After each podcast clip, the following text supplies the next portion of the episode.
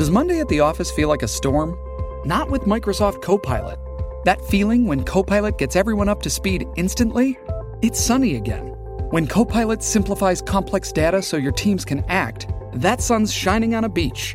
And when Copilot uncovers hidden insights, you're on that beach with your people and you find buried treasure. That's Microsoft Copilot. Learn more at Microsoft.com/slash AI for all. Survivor 46 is here, and so is On Fire, the only official Survivor podcast. And we have a twist this season. The winner of Survivor 45, Dee Valladares, will be joining us every week. We're going behind the scenes of the biggest moments, the how and the why things happen, and the strategy and analysis you can only get from someone like me, a Survivor winner. Listen to On Fire, the official Survivor podcast, wherever you get your podcast.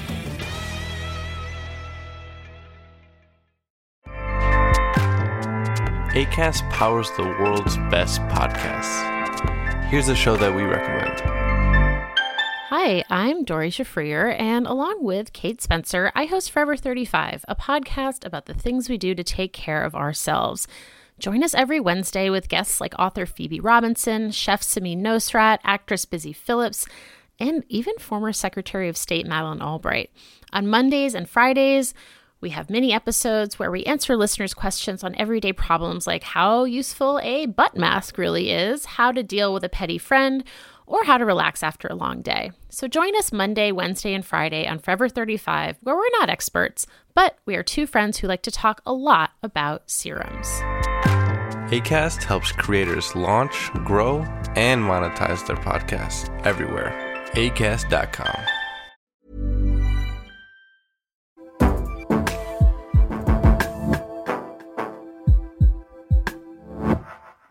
And hello, and welcome to another Books of the Year podcast from your friends at Books of the Year. Uh, well, and we will get into the books, but I think it would be remiss of us not to talk about Oh. Tottenham uh, at the top of this because uh, obviously people will know you're a uh, big Spurs fan, and uh, there's been a huge story involving Huge. Tot- huge story. Now, those of us who follow you on Twitter will know uh, how you feel about Mauricio Pochettino, but.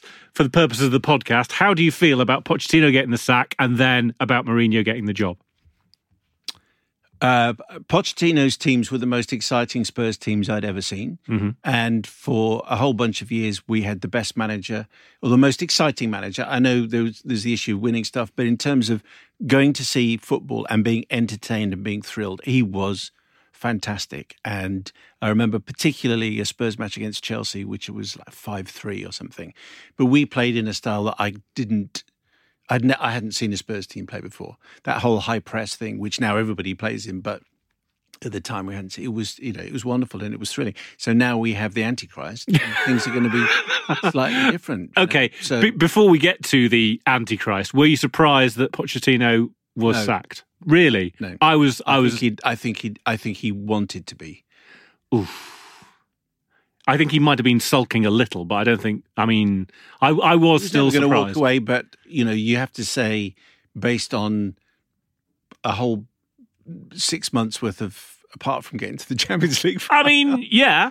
Apart from that, you know, anyway, enough. no. enough, enough, Oh, enough, Okay. enough, enough.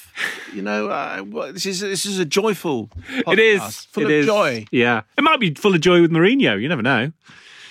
Yeah, No, happen, you absolutely do know that it's. it's no, it's not. Uh, if you want to get in touch, by the way, uh, books of the year at yahoo.com. and Yes. You can tweet us at books of the year. Yes, you can. Uh, Alex Forbes, I am loving your podcast and the variety of authors covered. Adele Parks, who we've, uh, the most recent podcast, Yes. is not someone I'd previously read, but her new book will definitely be on uh, the Christmas wish list. My book of the year has only just come out, but I uh, recently read the mind-blowing thriller "Nothing Important Happened Today" by Will Carver.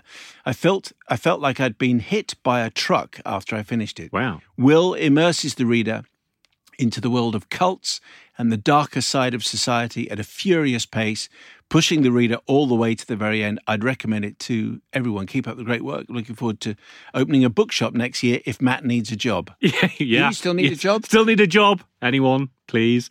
Uh, Rachel emails Hi, Simon, Matt, and producer Ben. Not entirely happy with the idea of Ben's getting named, but anyway. Uh, Adele Parks has to be the nerdiest writer you've ever interviewed, surely. Interviewing her characters, assigning them star signs. I remember the days when Matt used to explode about drama students pretending to be trees. Ah, those were the days. Uh, so I thought he comported himself extremely well. One of my favourite books this year has been Michelle Paver's Wakenhyrst, which of course we did on the podcast. Uh, it was very absorbing. I enjoyed it a lot. Maud is a great character. I listened to your interview with Michelle again and have to say that I didn't feel any sympathy at all for Maud's father. What a stinker. Best wishes all. Catherine Allen, as a listener of Books of the Year from the very start, I'm greatly enjoying being reminded of the pleasure of books and writing, and especially of the existence of good fiction. I'm an academic in a rural Australian university, and I'm sorry to admit that I let reading and writing become totally synonymous with work. Listening to you and your almost always wonderful guests what has prompted almost me to, always to read more, more widely, and more often, just for the sheer enjoyment of it. Thank you for that. Sometimes you seem apologetic if the rate of podding drops but you don't need to be.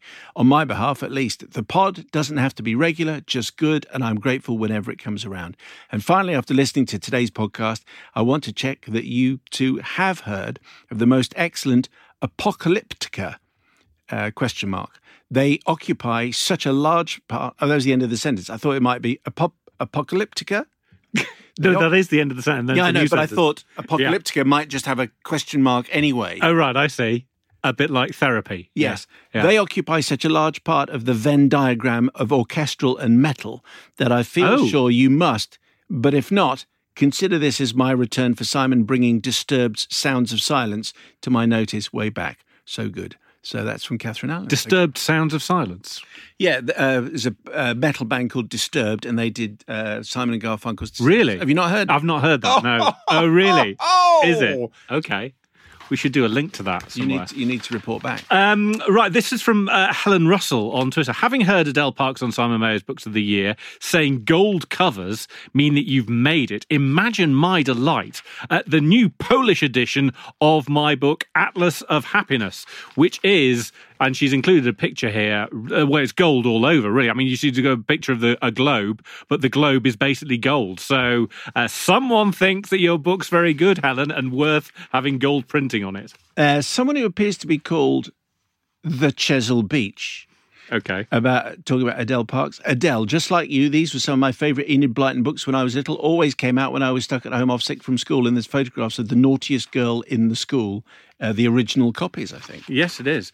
Um, uh, da, da, da, so we asked you we, we, that we would be recording an episode with uh, Lee Child. Yes. Uh, if you've got any coffee-related tips, suggestions, or questions, email us. And here are your replies. Barbara Reed says he's not up and coming. He's been writing for a long time. Oh. Has been successful for a long time. I've read all his books, and I love his style.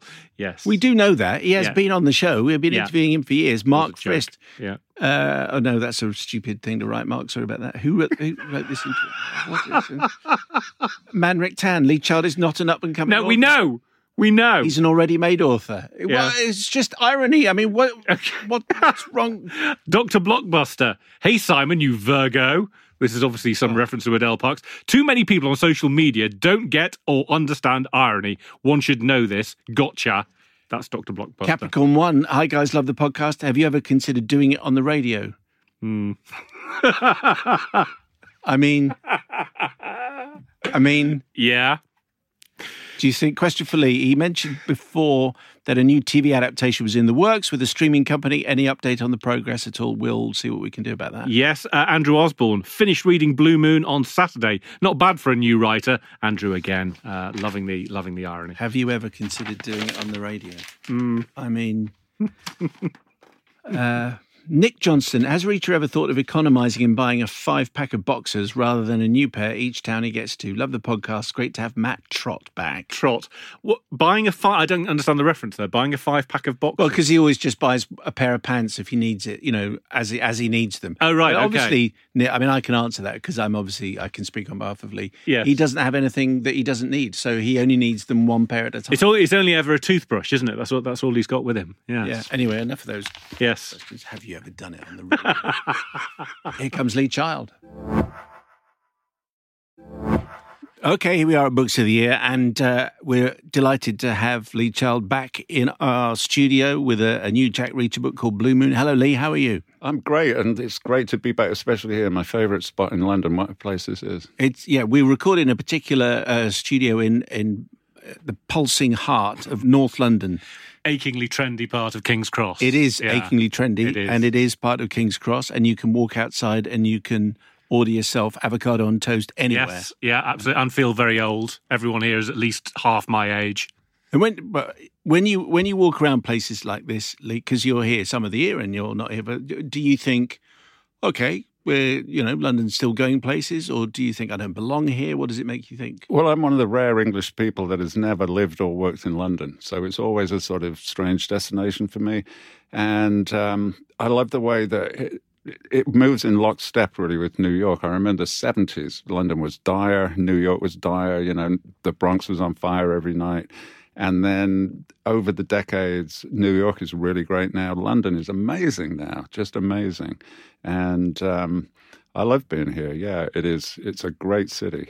I mean, obviously, that's what a banal thing to say, but it really is.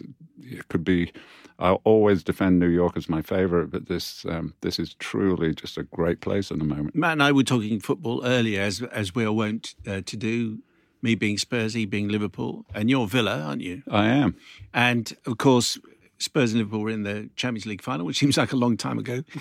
Uh, and and now he's he's all cocky. Look, he, it's yes, like it's almost like you're top of the league and you won the, and you won the cup. Eight points clear. Yeah, who, who would have thought? Yes. yes so what very. was it? What was the point you were trying to make in now in front of our guests? Uh, so the, the well, I was I was wanting to talk about what's what's happening right now at Spurs. Um, but but there is a there is a further point here, which is that obviously Lee, you're a massive Aston Villa fan.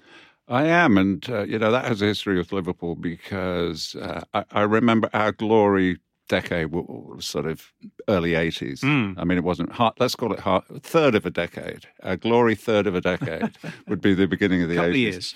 And uh, Liverpool was the bugbear, obviously. I mean, I remember one great game at Villa Park. We lost 4 2. But um, Liverpool was intimidating then, and they are again. And you know what? I can't I can't really resent them because normally I would, and I certainly did in recent past. You know, the Suarez days or something like that. But right now, Klopp, for all that he's a German, I uh, for I like all that he's a German, right? Yeah, you know, I'm an, I'm an old guy, an old English person with that built-in kind of prejudice. okay. uh, but he's, he, I love him. He's doing a great job, and I'm feeling pretty good about Liverpool. And I thought what a thing last year 97 points yeah, and not winning it. Mm, amazing. Yeah, yeah. Any conversation that you have, that you realize his grasp of detail, numbers, figures. Yeah. It's it's quite astonishing. Shines through, doesn't it? So, briefly, you think uh, Mourinho is a good fit, Jack? I think he's. Calling uh, you Jack. you can do that. You can do that. I mean, temporarily, yeah. I think, you know, look at dispassionately, because I'm a dispassionate Spurs supporter, and uh, I've had a lot of close friends who are Spurs fans. And uh, again, we went through this whole. Got a good friend called Rob Reeves, who was a big Spurs fan, and we would go to every Spurs Villa game, either home or away. And when it was at home in Birmingham, we would go down and we would uh, have lunch at the Albany Hotel at, at, their carvery buffet. And you could have beef, pork, or chicken or whatever. And he would have all three. we, we, used to call him Rob Three Dinners Reeves. And then we would go to the game. And so I got a lot of affection for Spurs in a kind of distant way, especially that sort of Hoddle Ardiles era, yeah. you know, which was then and that. We loved that. And I think actually, yeah, temporarily, temporarily, Mourinho is a good fit because the sort of players that he likes are there already. It's just a question of a little bit of organisation.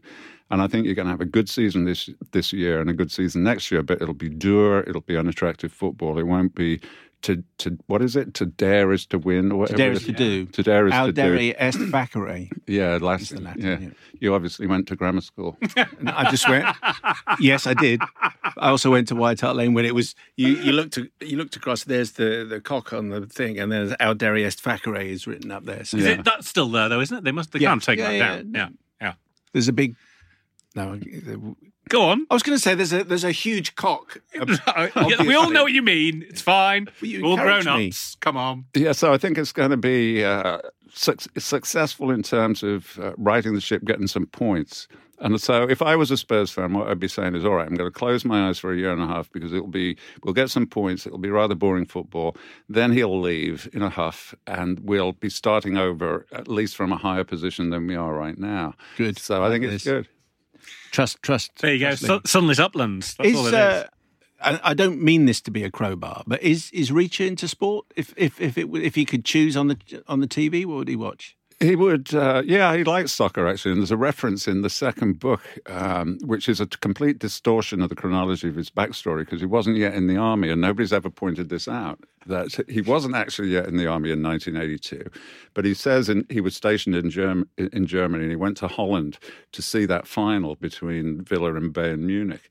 And um, he mentions it, and, and he, he, he said he really enjoyed the game and he liked the Villa.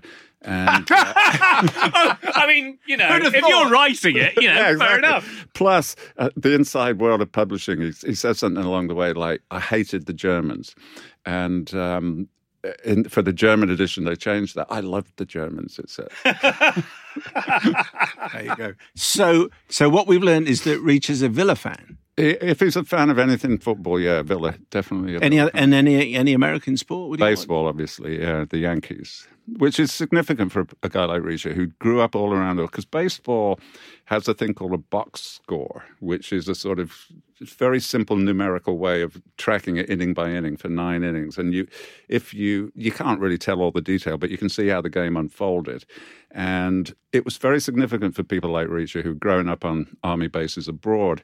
They didn't really know anything about America because they weren't there, but they could feel connected because baseball was very accessible through the box score printed in the paper the next morning. So he felt he knew what was happening.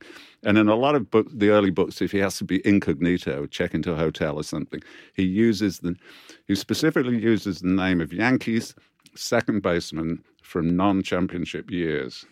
Yankees been so successful, there's only a limited number of those years, but uh, that, that's how he gets his aliases. Right.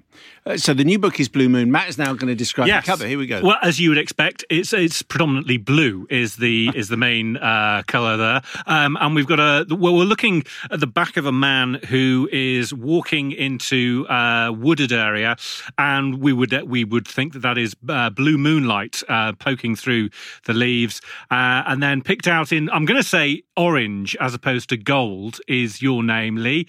Uh, the new Jack Reacher, Blue Moon. There's only one Jack Reacher, except no substitute, says Mick Herron. The trees are significant in as much as they, they want to do the jacket pretty early because it takes a long time to get these things in production. So they do it pretty early.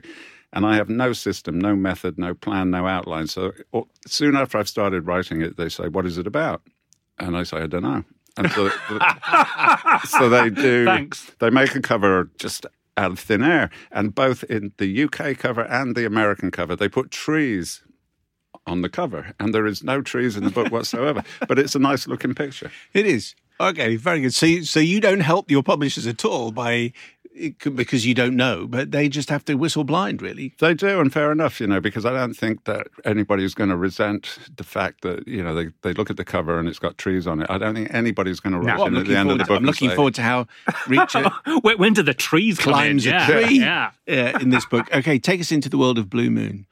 Well, it opens in a town that I don't name. It's a sort of medium sized city and no real significance, just a typical generic American city. Uh, I'm, I'm picturing it kind of eastern, probably rather than western, and slightly southern rather than northern. Um, but just a generic city, big enough to have organized crime, and in fact, big enough to have two gangs. One is controlling the west, and one is controlling the east of the city. And Reacher blunders into what is the beginning of a gang war and he does it with uh, by trying to look after an old guy that he sees on a bus. There's an old guy on a bus, obviously down at, down on his luck, and he has a wad of cash in his pocket, and he's asleep. And the guy next to it to him is obviously going to steal this money. So Reach is thinking, "Oh, I should do something about that. So he does. The old man gets off the bus. The young kid who wants to steal the money follows him, and Reacher follows both of them. And that was the opening scene. And, you know, then you, you have the titles and the first commercial break or whatever. And then you get into the story where Reacher helps the guy out. the guy's grateful. He can't walk very well because he's been knocked down and his leg hurts. So Reacher helps him home. He finds out what the problem is, and Reacher being Reacher, he thinks, "Well, okay, we, I better, I better fix this." Why is it an anonymous town? Why don't you say it's Detroit or because uh, partly because I didn't want to have to be that specific. I mean, the flippant answer is I didn't want to actually have to do any research and find out what Detroit is actually like. But I just want to. It's not about the town. It's really just about the people in it. And so I felt rather than muddy it up, because whenever you mention any particular place, two things happen. Either somebody's got a cousin there, and so they they have a sort of emotional connection to it that interferes with the story or else you get the the one way street wrong, and people write in and say, "I lived there, and the, mm. that street goes the other way," and that kind of stuff is tedious. So I thought, keep it unnamed, keep it um, representative of something, but not specific. I tell you what, um, I mean, I love this, and obviously, it, it uh, absolutely does what you what you hope it to do, which is rattle along, and and I, whenever I say things like that, people always uh, think it's the, the bare minimum you should get from a thriller. I can't tell you the number of thrillers that I've picked up that do not rattle along. I want to um, just draw your attention to what I, I have to say is my favourite sleeve uh, quote that I think I've seen this year, which is from Patricia Cornwell. Uh, and she says on the back of the book, sometimes you just want someone who can beat the blank out of people. I pick up Jack Reacher when I'm in the mood for someone big to solve my problems, which is great. And I want it prompted the question for me because um, I'm obviously massive fan of Jack Reacher and I've read a, a, a number of the books.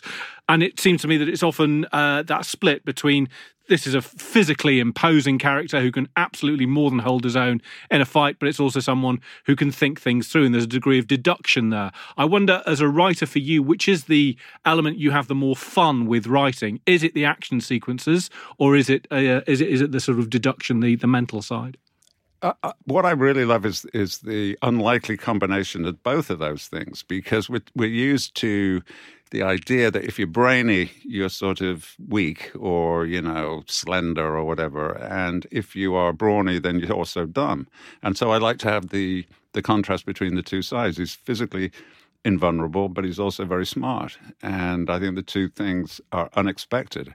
And you know, these are thrillers where he's he's kicking butt all the time and uh, shooting people in the head and so on. But also, a lot of them the vital clue is an apostrophe in a note or a hyphen or something like that. He, he, he's capable of deduction. He's really Sherlock Holmes. And in fact, a Spanish journalist once coined this phrase for him because, you know, he lives nowhere, he has no possessions and so on. And so this Spanish journalist calls him Sherlock Homeless, which I think is pretty, pretty good. good. Yeah. Puns in a foreign language, not bad. does he, does he, does he have any, would you say, physical or emotional vulnerability? I think uh, physically no, because what I was trying to do was just just give people that feeling that we all have. That you know, suppose you're walking home late at night and it's dark and you're alone on the street and then two guys turn the corner and come walking towards you you feel a little nervous whoever you are you, you just don't know what's going to happen you feel a little vulnerable suppose you didn't have to suppose that nothing practical could ever worry you physically. I wanted people to have that feeling just as a, a relief, really, from real life. Um, but so I, I, but I love doing the the smart stuff too. I think that, um, and he knows all kinds of weird things. Um, I think people. I've had letters from psychologists and psychiatrists who read the book, and they diagnose him um, you know, he's Asperger's or he's autistic or something, because he is that kind of pedant. Um, and like I am, a number person. And of course, that makes me feel really good because obviously your main character is basically yourself. So I've got psychiatrists writing and calling me uh, autistic. It's great.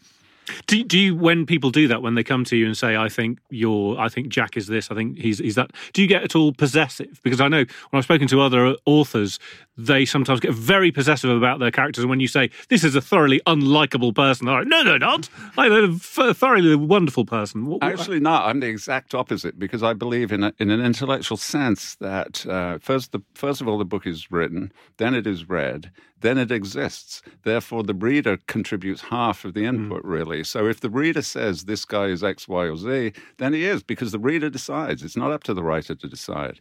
The reader makes that decision. And so, in a way, I depend on the readers to tell me who Reacher is and what the book is about and all that kind of stuff. Um, ostensibly, it's about gang warfare in this unnamed town. And we have Ukrainians in one half and we have the Albanians in the other.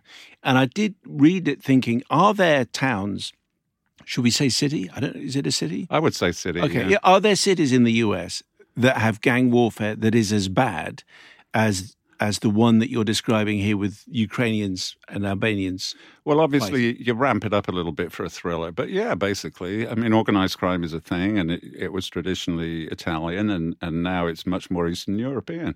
Uh, the uh, the Russian mob is is strong in America, especially in the Northeast, uh, in New York, and so on. And uh, Ukrainians certainly, Albanians too, and uh, so I think it is entirely plausible. Yeah. And I don't want to give too much away about the situation that Reacher finds when he's followed. You talked about the the old guy who's got some issues and he follows him home, and then there's a then there's a predicament. But uh, how does the predicament of this old timer work its way into the situation in this town with gang warfare? Well, I mean, we'll give a little bit away because it's not really that important. Uh, In fact, it's deliberately not that important to the plot, and I'll tell you why. Uh, this, the guy owns owes a lot of money to loan sharks because he has medical debts. And I put that in because in America, people are going to read this story. And here's, a, here's an old couple who are uh, losing everything and about to go bankrupt, and in fact, have to get into desperate danger involved with loan sharks because of medical bills.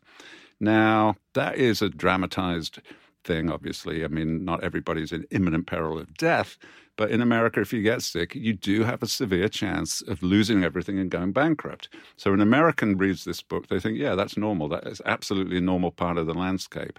And I think in other parts of the world, especially in Britain, people are going to think, well, that's outrageous.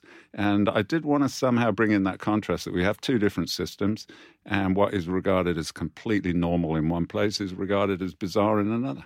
Is that something you feel particularly strongly about the the uh, availability of healthcare in in the states? Well, I do. I mean, you know, this is not a podcast about politics or medical issues, but it's a huge it is a huge problem, and it's probably an insoluble problem. I think because the NHS in Britain, uh, much as we love it, we've got to say there were a number of factors that were significant at the time it was set up, which was the late 1940s.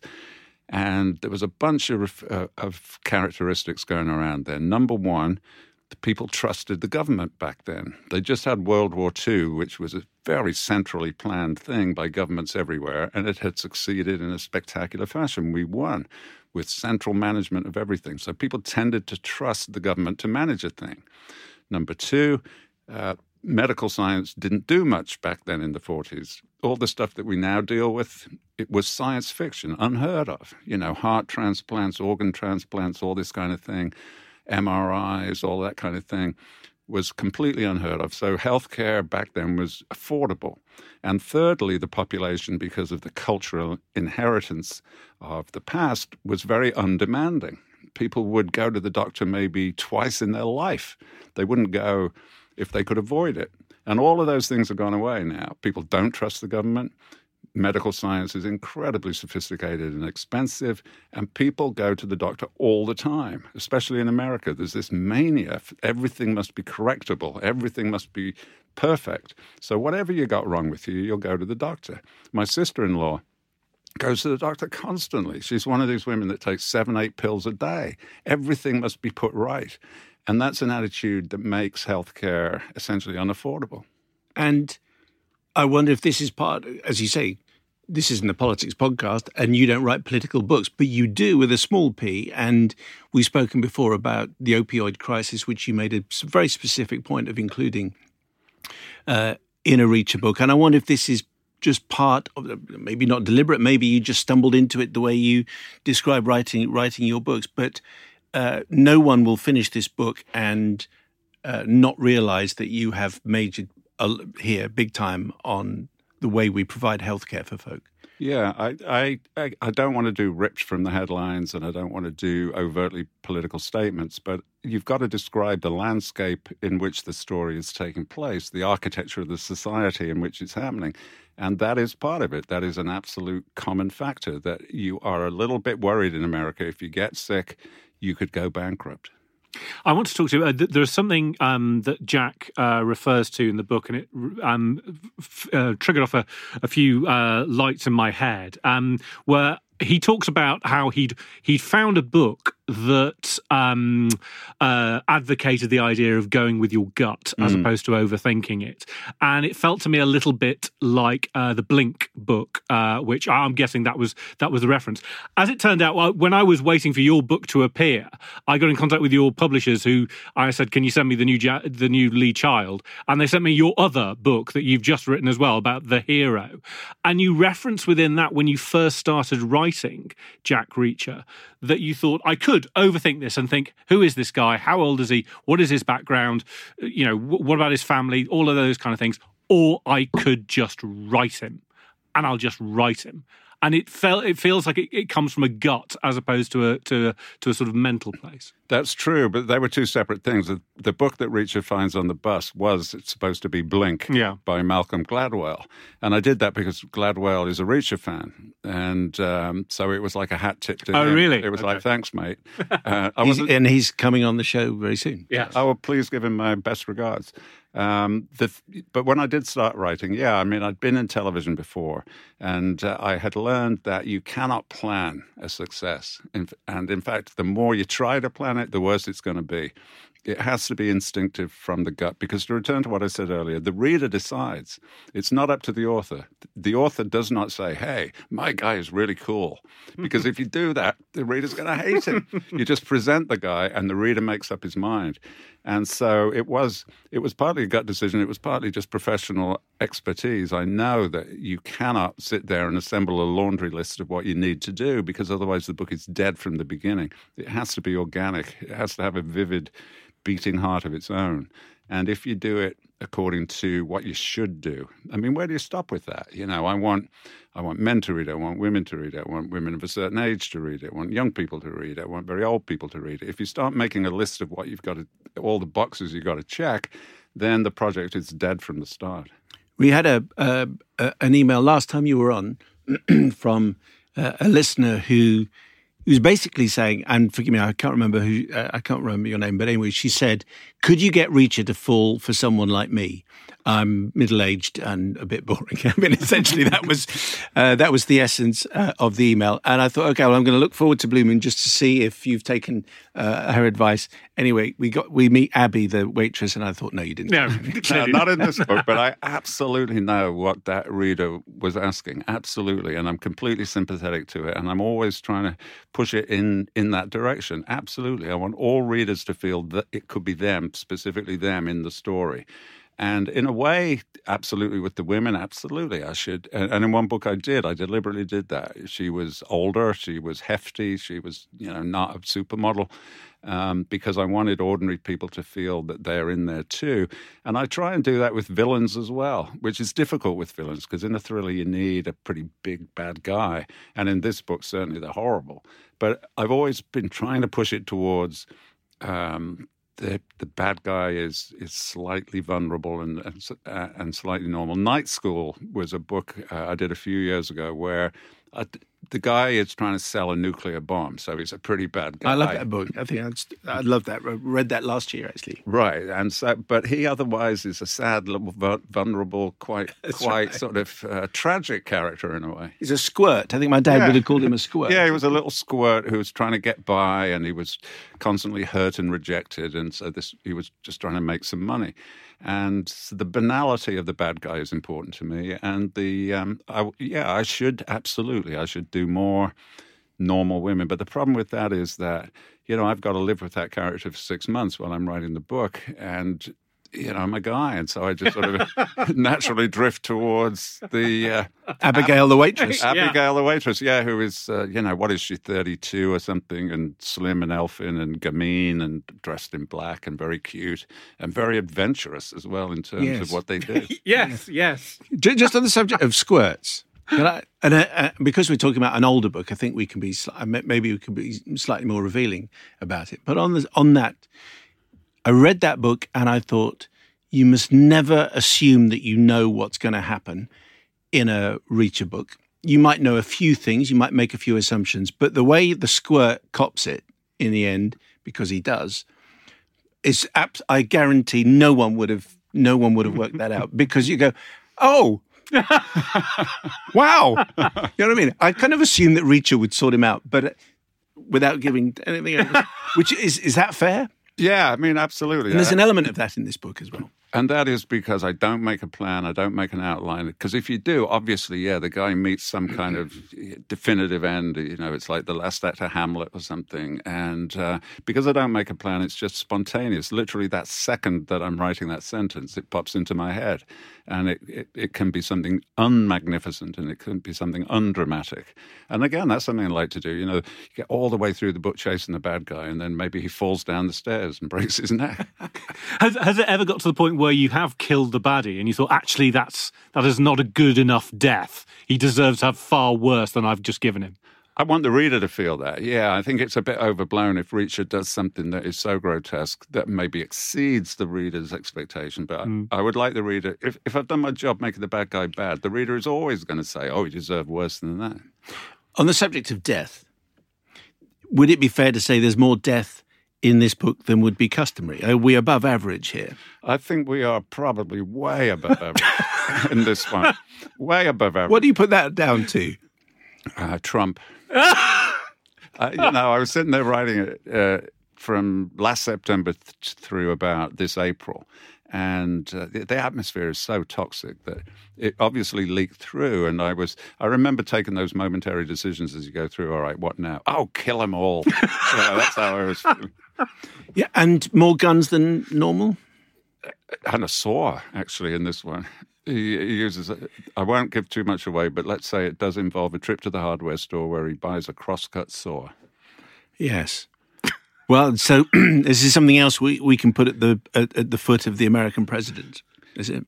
Yeah, seriously. I, I, since uh, since Trump started campaigning, obviously I read uh, all my friends' books and uh, as many other books as I can, and the writing has been consistently good, and I, you know, better than you expect in any one year, one or two of those guys is going to produce a great book. But they were all producing great books. And I thought, why is this? And I think as writers and as readers, we're desperate to escape. We're just burrowing deep, deep, deep into an imagined world where uh, we can get rid of things, we can do things on the page that we can't do in real life. And I think it has had a, a strangely beneficial effect on fiction that people are just are just hiding in it so much more than they were before. Is there an element of anger in that, do you think, then? Uh, I think we're beyond anger now. I think horror, you know, we had horror, disbelief, anger, and so on, and now we just want to escape or just hide. You know, I what I said initially is I'm going to adapt Michelle Obama's phrase. You know, she said, "When they go low, we go high." My my adaptation is, "When they go low, I'll get high."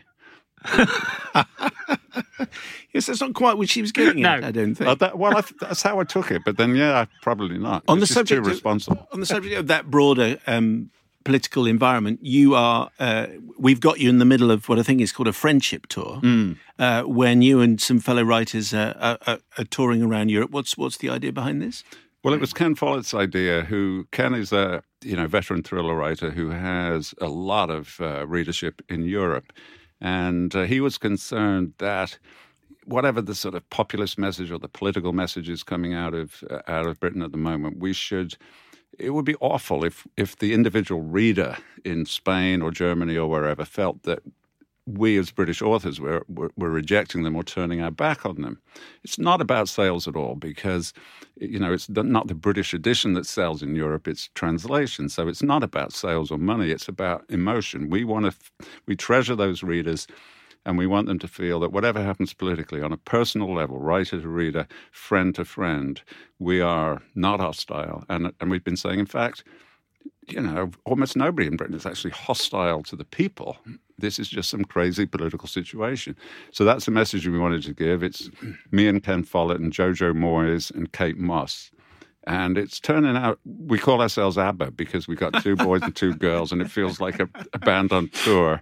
And we're having a lot of fun with it, actually. It's, it's I always dread going on tour, you know, because it's a big dislocation and discomfort and so on. And you can't smoke anywhere and you're jet lagged, you can't sleep and all that kind of thing. But uh, it's turning out to be a gas, actually. And is that because you have company because most of the time when you're on tour, you you know you have your support staff. Uh, obviously, from your very fine publishers at Transworld, but would, would you? Is it because there are other writers and you're all equal and you're, you know, it's a whole different vibe? All of that, plus they're writers that I don't normally see because if I ever do anything with other writers, they're inevitably genre people the same as me. You know, we're on a panel about thrillers or whatever, and this is a, a random selection you know, me and Jojo Moyes got nothing in common really in terms of subject matter, but um, and all writers have the same problems, and it, they're very they're very hard to talk about because being a writer is just the best job in the world. I mean, it's just a fantastic job. You're getting paid money to sit there and make things up. And so you cannot talk to anybody about the problems of being a writer, otherwise, I think you're a real prima donna. But there are issues and there are pressures. And so the only other people you can talk to about them are the people going through the same thing, in other words, other writers. And um, so it's always reassuring to do that. The, the last time you were on, um, Lee, uh, you revealed that you have an inordinate amount of coffee when you're writing. Just, I mean, I like my coffee, but you knock me out the park with the amount that you get through. Is that still the case? Are you still necking caffeine at a, a disgraceful amount? Unbelievable amount, yeah. I mean, I have one of those big drip pots, and I do. I fill it up to twelve cups, and that is um, you know, before breakfast. Oh, I get through that, and then it's uh, that. In fact, I got two coffee machines because one has to be always ready while the other one is brewing. So that yeah, I drink easily thirty, maybe forty cups a day. Um, and if I don't, then I first of all I get a horrendous headache, and I'm asleep all day. Well, we ought to say there's a, there is a shocking moment in Blue Moon where Reacher has a beer. Yeah, which is a rare mm, thing. It's a very rare thing, but that's only because they didn't serve coffee in that bar. Otherwise, yes. he would have had coffee, but he has a beer and he's rather disparaging about it. He says it's very foamy and uh, not very nice. Where are we in the uh, uh, in the in the Reacher franchise? Uh, into, when you were on last time, you were talking. You just made some new announcements about TV and mm. uh, and so on. What's the latest on that? That's progressing really nicely. A little slower than I thought it might, uh, but uh, we got we need to get this absolutely right. And so um, the pilot is written. What they call the Bible is written. You know, which is this huge compendium of all the facts that you're gonna, all the writers are going to have to know. And the first season is mapped out.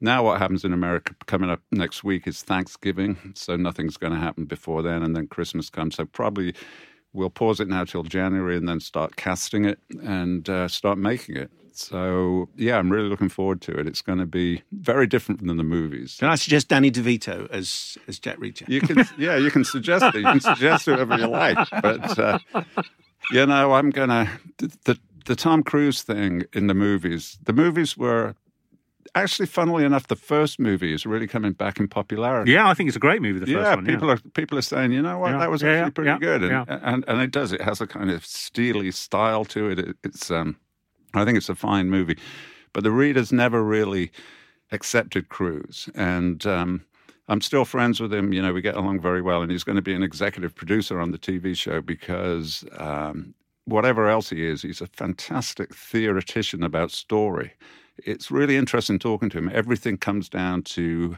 how do we tell this story? How do we tell it better? So I wanted that involved, but we're going to find a different actor because Cruise is a feature film actor. He will not act on television. So we need a we need a new actor, and he's going to be the biggest mother you, you have ever seen because I ain't going through all that again. The biggest melon farmer, yeah, of all time. Um, I don't mean this to be particular. I don't. It's again a bit of a crowbar. Does Reacher do Christmas? Uh, you, you know, the Mail on Sunday once uh, they they wanted me to do the Christmas story. So Reacher is is shown at Christmas time, uh, but it is um, it, he's trying to get away from everywhere. So he goes to California, and they have a freak snowstorm. So it's like Christmas in California. Yeah. Is he? Would he be fun at Christmas to be around? Yeah, it'd be great. I mean, he wouldn't have any presents to give anybody because he doesn't do stuff like that. But I, he'd, he'd eat the dinner and he'd certainly have a good time. Yeah. Uh, listen, um, Lee, it's always such a pleasure to have you uh, on the podcast, and uh, we look forward to your kind of annual visit. Uh, and even though we're just, you know, you're only here very briefly, thank you very much indeed for for coming along and talking to us again. It's a real pleasure. And uh, you're not going to say this because you're too modest, but I just saw the jacket for your new book next year. It looks great. It looks like it's going to be a great book. So maybe what we should do is uh, next time we'll do it the other way around. I'll ask you about your book. Yeah, you Check go. this out. Yeah. So have you seen the? Because last time I saw you, Yeah. you hadn't. Do you want to see it? Yeah, yeah, yeah. This do. is going to Yeah, be good radio. This is going to be great. Yeah. Yeah, you can describe it like yeah, yeah, yeah, yeah. No, you can't. Oh, can I not? Have you settled on can't. the title yet? Are we allowed to say the No, title? you can't say the title. It Oh, hasn't been all right. announced. Okay. Hang on. So let me just see if I can. This is find it. great. It was it's a it's a really good image actually. I was uh, you know professionally I'm thinking yeah that will work that will do really well.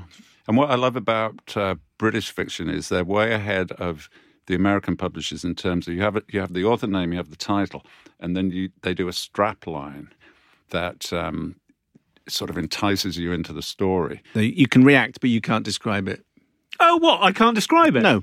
Not at all. No, it hasn't been That's announced. not. That's a really good. That's a really good cover. Fine. That's It is. It's a really good Is cover. that a good cover? And it's a- Yeah. it's a great image. It's a great strap line. I mean, the regular person in the bookstore Mm, yeah. is going to look at that and be quite intrigued. Yeah. What you what you want is a question, don't you? You want a question in your head of what on earth is about to happen. Right. yeah, or, or a sort of chilling feeling that Yeah, yeah, yeah. yeah, that's Yeah. gonna. You, you just think, yeah, that's going to be a good one. I'm looking forward to you coming back next year, and then we can we can have this conversation uh, again. There'll be another little bit of uh, Lee in our next podcast where Lee does the Q and A. Uh, but for the moment, Lee Child, thank you so much. My pleasure. Always good to have Lee Child on the show. Fabulous. What a man he Fabulous, is! yeah. And um, do you think he was serious about interviewing me? I think so. I think definitely when your when your new book because the new book that you do will be the first book that you've written since we started this podcast, and we need to mark it in some way other than just saying you've got a new Could it book. be one of our books of the year? I think it will definitely be one of our books of the year. So yeah. Anyway, um, there will be some more Lee Child in the in a few days' time because Uh-huh. the Q and A uh, will be will be coming out for the Lee Child fans who want even more. Uh, but uh, meantime, uh, if you go back from where you got this podcast, you'll find that there's hundreds of these things. Yeah, you can compare and contrast with when Lee came in last year when Yeah. he did his other book. Yeah, we should think about doing this on the radio. Yeah, we should let's do this on the radio. Imagine.